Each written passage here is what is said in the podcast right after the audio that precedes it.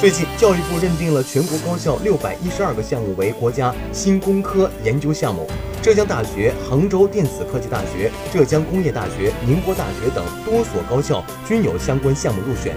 新工科对应的是新兴产业，如人工智能、智能制造、机器人、云计算等，更强调学科的实用性、交叉性与综合性，尤其注重信息通讯、电子控制、软件设计等新技术与传统工业技术的紧密结合。数据显示，到二零二零年，新一代信息技术产业、电力装备、高档数控机床和机器人、新材料将成为人才缺口最大的几个专业。因此，加快建设和发展新工科，培养新经济急需紧缺人才，已经成为全社会的共识。